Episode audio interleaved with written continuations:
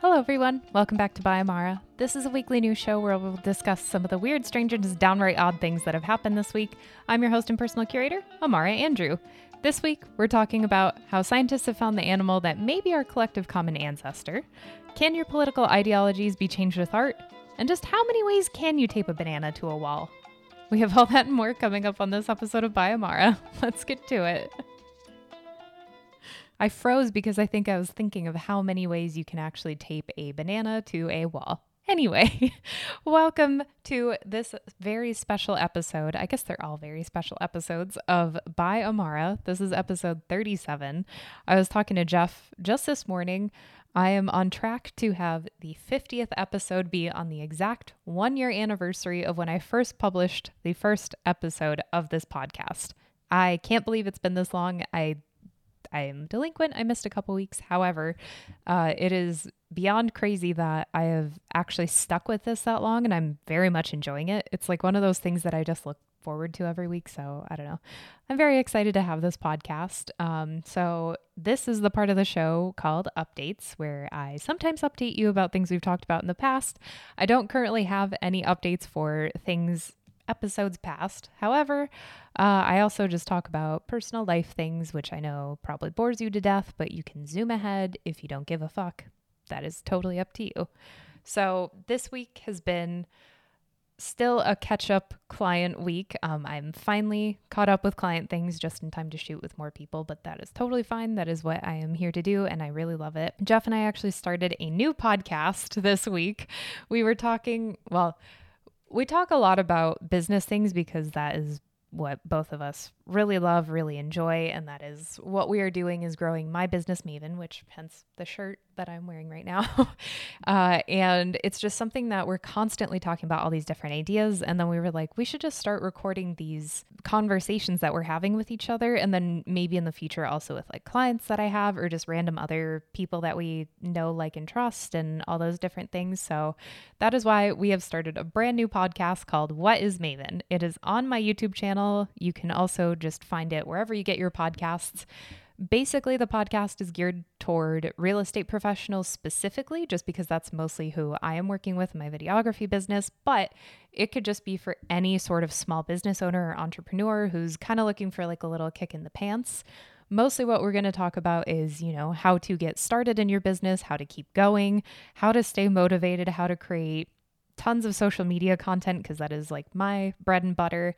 How to find your brand, how to find this, how to find that, just all these various different ideas. Um, I think in our next episode, we're going to be talking about how influencership might be dead. So that's a, a little teaser right there. But anyway, we posted our first episode and it was very fun. We have a whole, it's a very, very casual sort of setup. We literally sat, I am pointing if you are listening to this. Um, I'm pointing in the video. We sat on the couch and just hit record right before I was about to go to bed. So I'm a little sleepy in the episode. It was, it was very fun. We had a good time. We also have a hotline for the episode, also. Uh, so if you have any questions, I'm just cross promoting right here. But if you have any trouble with your business or your social media, or you just have a general question, you can actually leave a, num- a voicemail on our Maven hotline number. The number is 530 Maven 11. So that's 530 628 3611 and you will you may or may not be featured on the show depending on what your voicemail and or question is. So um, i just figured i'd promote that here just in case that's something that also interests you if you're listening to this podcast. So that is basically that. Uh, oh this past week i don't know if you've ever done this. I've read posts where people, this is something totally separate. I'm done talking about what is Maven. Onto a, a new topic. I've never done this before, but I was outside. It was really nice here in Chicago, but now all of a sudden it's 60 degrees and raining and it's just total shit weather right now. It's almost the end of June. It should be nice by now. But anyway, I digress when I was laying outside, I was reading a book, and normally I don't hold things above my face, but I have this app where I love reading books. I've always been a huge book nerd. My mom's a librarian, so I'm just, I am a book nerd galore. But I love reading outside in the morning. That's how I get started. And I drink coffee, and it's like a wonderful little ritual. But then I also have an app called Readwise where you can copy pages and passages from a book where you can either like take a photo or do the text, like type the text in or whatever, and then that the app will send you a notification every day and you can review your passages. It's really handy. I love it. It's free for uh, like maybe a month or something like that. And then afterward, you have to pay for the trial. Fabulous. Definitely worth it. I really love it because then it kind of gets my creative juices flowing like, ah, okay, I forgot about this principle or I forgot about that or whatever. It's just really fun. I like it. Anyway, when I'm reading, I always have my phone nearby so then I can put those passages in, even though everything's always on do not disturb because I don't like to have any disruption while I'm trying to like work. So I was reading my book and I have a couple book recommendations also, which I'm getting to. And I was just doing that. Normally, when I'm typing something into my phone, I sit up and I just type into it. Type into it. Duh. What else are you going to do? But normally I sit up and then I type but, you know, I was just already laying down and I was like, oh, whatever. I'm just going to hold it up here. I dropped the phone square on my fucking nose. I heard a crack. It hurt so bad. I thought I broke my nose. Thankfully, I didn't. Spoiler alert. But I sprang up and Jeff happened to be up at the same time as I was because normally he sleeps a little bit later than I do. And he's like, What? What is it? Are you okay? And I was like, Jesus Christ, fucking shit. And I was just screaming every obscenity I think I've ever heard and the thought of just out loud because it hurt so bad. I genuinely thought I broke my nose. I think it's fine. It still hurts, and that was almost a week ago already, which is insane. But yeah, it was like right here and or about here, and it dropped smack. So maybe like six or seven inches away from my face. So anyway, that was a fun thing that has happened to me this week. Uh, besides that, oh, I teased I have a couple book recommendations. I I love borrowing books from the library. The library is like one of the best resources out there, just FYI, if you ever need anything. But I always use our local library. And I checked out the book uh, Outlive by Peter Attia. Fabulous, really interesting book if you're curious about how to optimize your human your human animal, if you will, and it was just a really great book. I don't have a specific thing that I'm pointing to because also I had to return it before I was finished with it because it's it's a thick ass book. It is filled with great knowledge, but if you're curious about anything at all, I highly recommend it. Of course, every most people know about him already, blah, blah, blah. And then another book I'm reading is called Influence um, by Robert, well, I say Cialdon, Cialdini, but it's probably like Cialdini or something like that. But that is also a really great book just to understand how people and things influence you and how you can also just use those mechanisms for yourself and your practice of whatever you do. So, two book recommendations right there. And also, Jeff and I don't watch a lot of fictional TV. It's just not really our thing. We mostly like documentaries and stuff, which actually we did just watch one. Uh, this is how we work. What's it called? So the other documentary we started watching, we watch an episode with dinner just because it's like our little chill out practice, but it's called What We Do All Day. And it basically tracks various levels of workers. So, like, uh, kind of like low to high sort of worker things. Um, but it just tracks how different people have different jobs and kind of what that encompasses. It was a really interesting docu series that was very good, so we watched that. But what I'm getting to is, my God, I'm like all over the place right now. But what I'm getting to is that we started watching a fictional show, which I, we're not very big fiction people personally. Like we like to learn things and like do more things, which there's nothing bad about fiction. Like if you like it, you do it, but that is not where either of us thrive.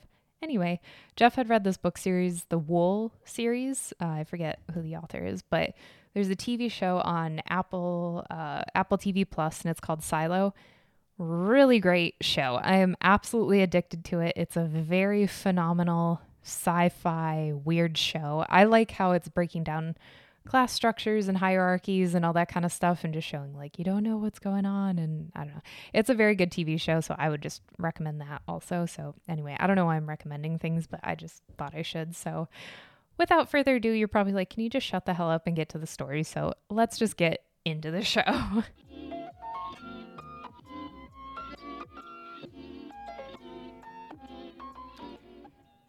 All animals on Earth share a common ancestor. Scientists may have just found the first animal that branched off from our collective common ancestor. So, for years, the debate has raged in the scientific community about whether the first to diverge from this shared ancestor were sea sponges or uh, comb jellies. Sea sponges are a family of animals, and there are fossils of them dating back to over 600 million years ago. And I believe right now there are five, like between 5,000 and 10,000 known species of sponges. Comb jellies, there are between 100 to 150 known species of these jellies uh, which is very funny because my best friend from high school, her last name is Jelly, so I keep just thinking of her. um, so 100 to 150 known species of comb jellies. And then they also have fossils dating back to over 600 million years ago. So these were two top chicken contenders right there. So, thanks to new chromosomal analysis techniques, scientists are now able to put the feud to rest, and we do have an answer First, a little bit of backstory and how we got to this specific answer. Scientists have pieced together the animal, quote, tree of life, where you can see how certain animals branched off from each other and created new branches, but scientists have been trying to figure out okay, when and where was this first branch off? It's believed that this took place 600 million years ago, which is why comb jellies and sea sponges were the, the top contenders. Uh, but everything else is, has been a little bit fuzzy. Well, scientists analyzed the chromosomes of both sponges and comb jellies to look at not just what genes each animal had, but where those genes were located on the creature's chromosomes. So, as a creature evolves, the chromosomes will rearrange and genes will move around with time. But once they move, it's almost impossible for the genes to go back to the original position, that is. This means that the animal that showed the least amount of reshuffling on their genes on chromosomes must have evolved into existence first. So first evolved equals first split. In both the comb jellies and the sea sponges, researchers found 14 groups of genes located in separate chromosomes. But they found in sea sponges that those 14 groups had been rearranged into seven groups, indicating that the split off from the original genome was later than the comb jellies, meaning that the comb jellies were the first to split off, making them the first to branch off from that tree of life. so that is a really interesting, cool new find, mostly because it's been hotly contested between scientists and the community, but then also because this will allow us to have, you know, new information about human evolution and we can learn uh, a little bit more about, you know, the mechanisms about evolution and different animals and things like that. So it's just really interesting to know. Um, I personally am not a scientist, so I don't have all the proper language and thought around this specific thing. I just thought it was a really cool story just to be able to share it with people. So we have the comb jellies to thank, I suppose. I also am wondering now how this happened and what sort of led to this, which I guess hopefully with more time scientists will be able to answer that question but uh, yeah so for now we know that comb jellies may have been the first branch off of this tree of life so on to our next story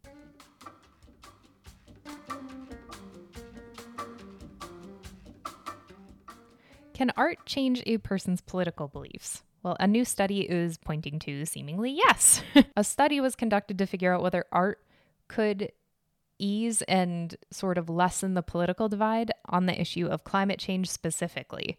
This is a very, very, very interesting study, so bear with me. I promise there is a payoff because it is it is interesting. Researchers from the University of Wisconsin partnered with the nonprofit Eco Agriculture Partners to cl- conduct their research. They published their work in the journal Communications, Earth, and Environment. The study began after one of the researchers heard artist Diane Burko speak about how her practice centers around climate change, and then how she, the artist herself pondered the real world impact of her work. So one of the scientists was like, yeah, let's figure it out. Let's see where this goes. so, in the artist's work, in Burko's work, she specifically depicts the consequences of global warming or global warming, Earth's warming.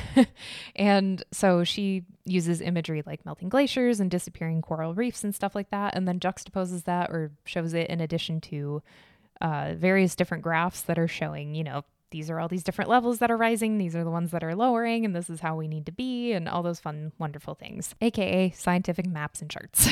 so, a researcher who kind of seems to have started this entire initiative decided to create a study using Burko's 2020 piece Summer Heat to test how people do actually respond to this work. Within the piece, the blue supposedly, and I have an image up uh, if you are listening to this, go Google it because it is a really interesting looking piece. It's also very interesting that they are both red and blue in there because those are the primary political parties here in the United States. I just thought that was an interesting part of this piece, I guess. The blue in this piece represents melting glaciers, while the red is Europe when it suffered an intense heat wave in 2020, I guess. Uh, and this specific piece is to show, quote, the causes and effects of climate change and how they're crashing into each other. In the bottom right corner of the piece, there's also a Keeling curve, and that is supposed to show the carbon dioxide, the raise in carbon dioxide in the atmosphere since 1958. So back to this study. In the study, 671 people were surveyed. They were shown four different images and they were all different from each other.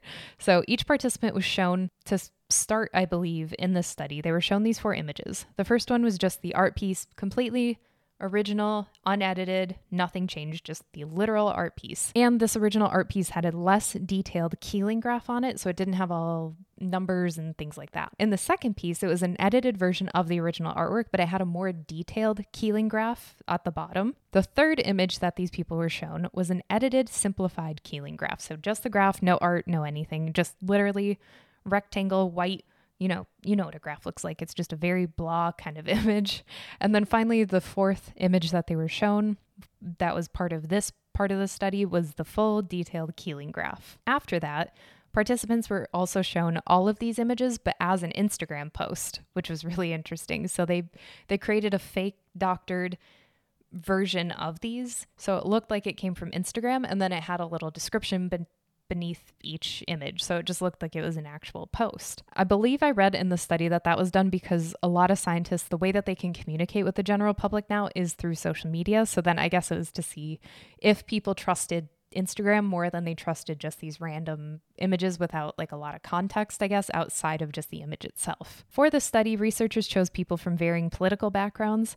Uh, the researchers stated within the study that they were predom- predominantly looking at how liberal Democrats versus conservative Republicans would interpret the data or the images that they were shown. The researchers even quoted an earlier eye tracking study, which is fascinating, that found when looking at a line graph featuring global temperature change, Liberal Democrats paid more attention to the rising phase than the flat phase of the temperature curve, while the opposite was true for conservatives. So already there's a discrepancy in, in data. However, when the graph was framed as unrelated to climate change, liberals and conservatives saw exactly the same thing. So, knowing the context behind something drastically changed the way that people looked at something and interpreted something versus not knowing any context to it. And it was just like, oh, just look at this. So, what was inferred from that eye tracking study was that political motivations drove selective attention to graphical evidence and the overuse of graphs that actually exacerbated political division. But that is a totally different study. We're not going to focus on that one too much. We're only using that as the basis for this art study. It's just a very interesting phenomenon, I guess I'll call it. So, the researchers within the art study wanted to find if the data was sort of decontextualized or abstracted, if that had a change on how political parties were able to view it, like all from race, religion, age, political ideologies, everything. How do people interpret all this data, and why is there such a division when talking about these specific things? And the findings of the research are very interesting and very surprising. a little bit surprising. I shouldn't build it up so much. Researchers found, so they found a few different things, which we're going to talk about, but one of the main points was that they discovered that participants perceived Burko's artwork, so the red and the blue, and then the graph that was not as detailed in the bottom right corner, they found her artwork more credible than a standalone graph, which is very surprising to me. The artistic representations of data elicited stronger emotional responses than data graphs. However, this is where it gets swayed. People with less art interest were more swayed by the data graphs than people with more art interest who had a stronger emotional response to artistic visualizations. In the study, they also outlined what questions they asked to figure out if somebody was actually into art. It was like, I talk about visual art often with people, which is so funny because I would actually answer no because I don't have a lot of people that I'm surrounded by who talk about visual art that often. I mean, my boyfriend and I talk about visual art, but otherwise, in the greater community that I have, Not really. It shows how imperfect most studies are. So I just, I found this as a whole a very interesting idea, but it's still very imperfect, which I guess is why you need so many different people in your study. So, like I said, there are even more interesting, surprising finds. The researchers also wondered if people would be less politically polarized by climate change when they looked at Burko's piece versus just the Keeling curve. They did find that people moved from along the entire political spectrum, they moved more toward the middle, but this was only observed once they had asked the participants directly to reflect on how Burko's artwork made them feel. So just looking at the piece didn't change any of their ideologies about climate change, but when actually asked directly by people, how do you feel? It seemingly changed. Like I said, a lot of imperfections within a study because it is difficult. Like you're you're asking people to be true and genuine and authentic in kind of like an inauthentic setting. So there are some some things that might not be totally accurate, I guess I'll say, for lack of a better term. But I just thought it was a really interesting thought. Like maybe we just need to be open and talk to each other and not think about like, oh, you're you're a this and you're a that, and just have an actual discussion. So anyway, I'm not going to stand on my little soapbox. So at the end of their study, the researchers did caution that those who use their findings should aim to use this info to find, quote, alternative visual discourses infused with hope and community participatory creation of art may be more effective in mitigating political polarization in the US on the issue of climate change. So, TLDR, jury's still out. Maybe visuals will help people because uh, it, it's kind of like learning where you have various different learning styles. Like, I personally am way more of a visual learner. So, I also would like the artwork a lot better than just seeing a graph, just because I have a natural aversion to that kind of cold, non well designed look. Like, I would prefer something much more visually appealing. But also, I had terrible experiences with science teachers growing up. So, like, I'm not gonna be like, oh, yeah, I love science. Like, I hated most of my teachers because they were such dick bags. But anyway, that is my own personal problem. So, I'm curious to see if there are any more studies that could be centered around this, just because it feels like it's almost kind of like incomplete in a way. But I don't know. So, on to our next and final story.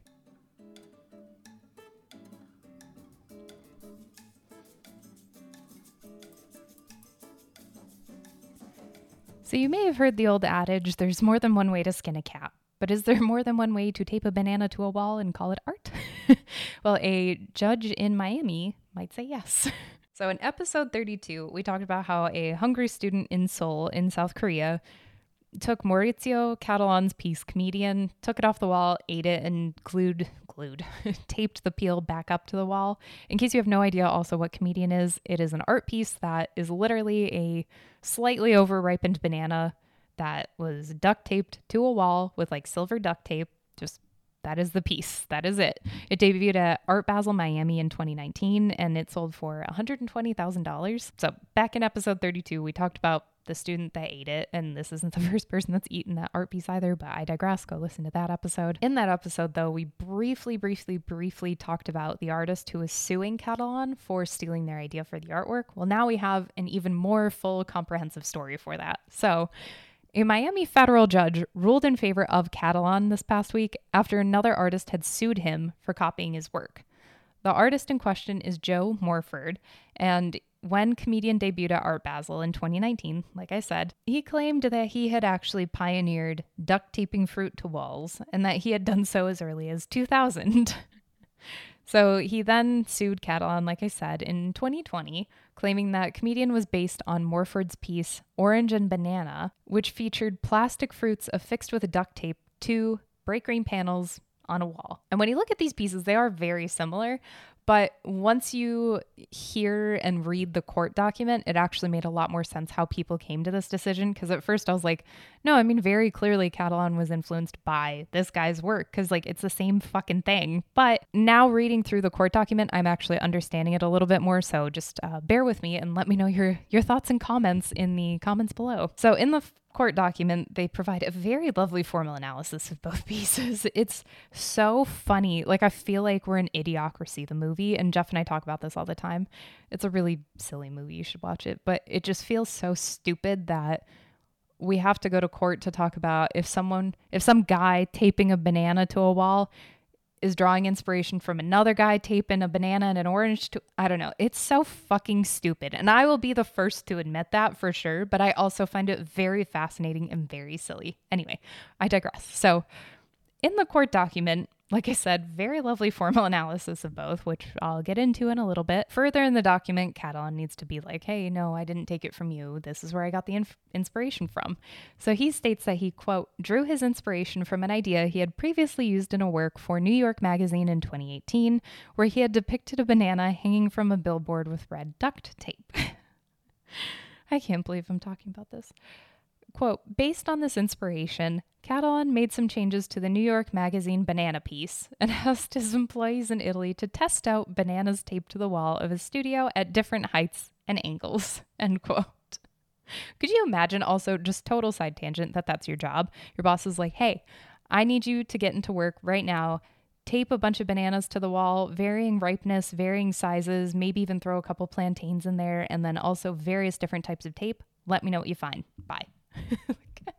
that is someone's job on this planet. If you don't even know what you want to do, maybe start taping bananas to the wall and you'll figure it out. Anyway, well, don't do that because this was a whole case. Anyway, so Cattelan also, after that, he claimed that he had never heard of Joe Morford or his work prior to the lawsuit. So Morford was claiming copyright infringement, but to succeed on a claim of copyright infringement, quote, a plaintiff must prove two elements. One, ownership of a valid copyright, and two, copying of constituent elements of the work that are original, which is where we're getting into the formal analysis. so essentially, Morford needed to prove that Cattelan, Cattelan had indeed seen his artwork at some point and copied it, like verbatim. To prove this, Morford stated that there was video evidence on YouTube of his piece from July 2008, but it was ruled that the mere availability on the internet was not sufficient enough to prove that Cattelan had seen it, which this is such a difficult thing to try to prove. Like, unless you had a gallery exhibition and somebody literally signed the guest book that they were there or bought a ticket, you kind of can't prove this in a way. Like it's a very difficult thing to prove. You can't just be like, "Hey, can I see your search history back to 2008 if you even had YouTube back then?" So that is a very difficult thing to cha- uh, prove. So then further in the court document, there's what's called an abstraction test, which is to basically reverse engineer the artworks at the heart of the issue. So comedian and banana and orange or orange and banana, whatever it is called. This is where it gets even sillier. Which this is what did change my mind though. So allegedly there were enough differences between Morford's work and Cattelan's work to suggest that Cattelan did not copy him. Some of the elements they looked at, so essentially what they were doing is they were breaking down the artwork section by section. So every single specific piece that was part of it, what makes it different from each other. So in Morford's piece. It is a green rectangular panel where an orange and a banana are taped to it. There's also masking tape on the orange itself, I believe is what I read. And then it had like a slight angle to it. Like they looked at every single piece of it. In Comedian, though, it's literally just a banana taped to a wall. Some of the elements, this is from within the court document specifically. So some of the elements they looked at background, so, like I said, for banana and orange, it was a solid green rectangular panel. For comedian, no specified background. Any wall space may be used, white wall used in example. Cool. Border, which was if there was a border around either of the fruit. There was a plain masking tape border, like I said, around the orange specifically. I don't know if there was around the banana. For comedian, no border. The placement. The banana was roughly centered in the bottom panel in banana and orange and it was below the orange with the stalk placed to the left hand side. In comedian, the banana was placed at specified height above the floor with the stalk placed to the left hand side. So, bloop. and then finally, the last element was the angle. So in banana and orange, the banana was at a slight angle, less than 45 degrees from horizontal, with the stalk of the banana raising and pointing, pointing slightly towards the left. In comedian, it had a strong angle, which is what it says in this court document. A strong angle greater than 45 degrees from horizontal, with the stalk of the banana rising and pointing back towards the right. So, those were some of the elements that they actually legitimately looked at to see if this was indeed a copyrighted artwork. Further, they also discussed the ways that you can tape fruit to a wall. Like I said, I can't believe I'm talking about this. They came to the conclusion that there is kind of only one way that you could tape a banana to the wall. Because if you do it parallel to the banana, it completely covers it up. So it's a very, it won't hold necessarily. So you kind of can't tape it that way. You also can't do an X over it because then that would also change it would obstruct the banana, is how they said. So they said to make sure that it doesn't obstruct the banana, they had to tape it at a non parallel angle to hold it to the wall in the best way possible. And it had to be along the middle in order to make sure that it was a balanced piece. Looking at all this evidence, it actually did change my mind where I was like, oh, okay, now I see it. They literally looked at every single piece. And I mean, it's hard though because there may be some inspiration there. Oh, and also the fruits in Morford's piece were fake fruit, while Cattelan used a real banana, and you have to cycle it out every couple days. So I don't know. I was a little bit more swayed with this specific argument when they broke down broke it down piece by piece, but it is still like, well, I don't know. So anyway, the judge ruled that there wasn't enough in evidence to suggest that Cattelan had seen this work and copied it. According to the judge, quote, affixing a banana to a vertical plane using duct, duct tape isn't protected under copyright law. he also noted the significant differences between the works, specifically looking at the angle at which the banana was placed, and he further stated, quote, to find otherwise would further limit the already finite number of ways in which a banana may be legally taped to a wall without infringing on Morford's work. creativity and inspiration is really interesting because also then we had the copyright infringement case that we talked about for Andy Warhol, where it was very clearly like that was the photo of Prince. It's weird when it comes to inspiration because then now we're getting into kind of like AI generated art territory where it's like, well, no, this piece was influenced by this piece. So then is that copyright? Is that just the creative practice? It's it's also like the book by Austin Kleon, kind of like Steal Like an Artist, where it's, you know, how are you inspired by something and how much of that artwork comes through your work? Because, like in my illustration, you could very clearly tell who I am influenced by, but then is that copyright or is it just influence? I don't know. I digress. The creative practice is very, very interesting and sort of subjective, but also when it's a very clear copy. It's hard though because it's a banana with tape. I don't know. I I'm glad I don't have to be the judge on that because that is a very subjective sort of argument, I will say. So, anyway, thank you so much for listening to By Amara. Um, I hope you enjoyed this episode. If you did, please like it and please subscribe. That really helps me and any other creator that you really like out there. Make sure you are liking and subscribing to their work because that helps them raise up in the rankings and it just is doing good for them. And I know they will appreciate it. I will appreciate it. I love you. And I hope you have a great rest of your week. And I'll see you next episode. I'm Amara Andrew. Never stop creating. The shit is bananas. Uh oh, I'm gonna get copyrighted. Sorry, Gwen.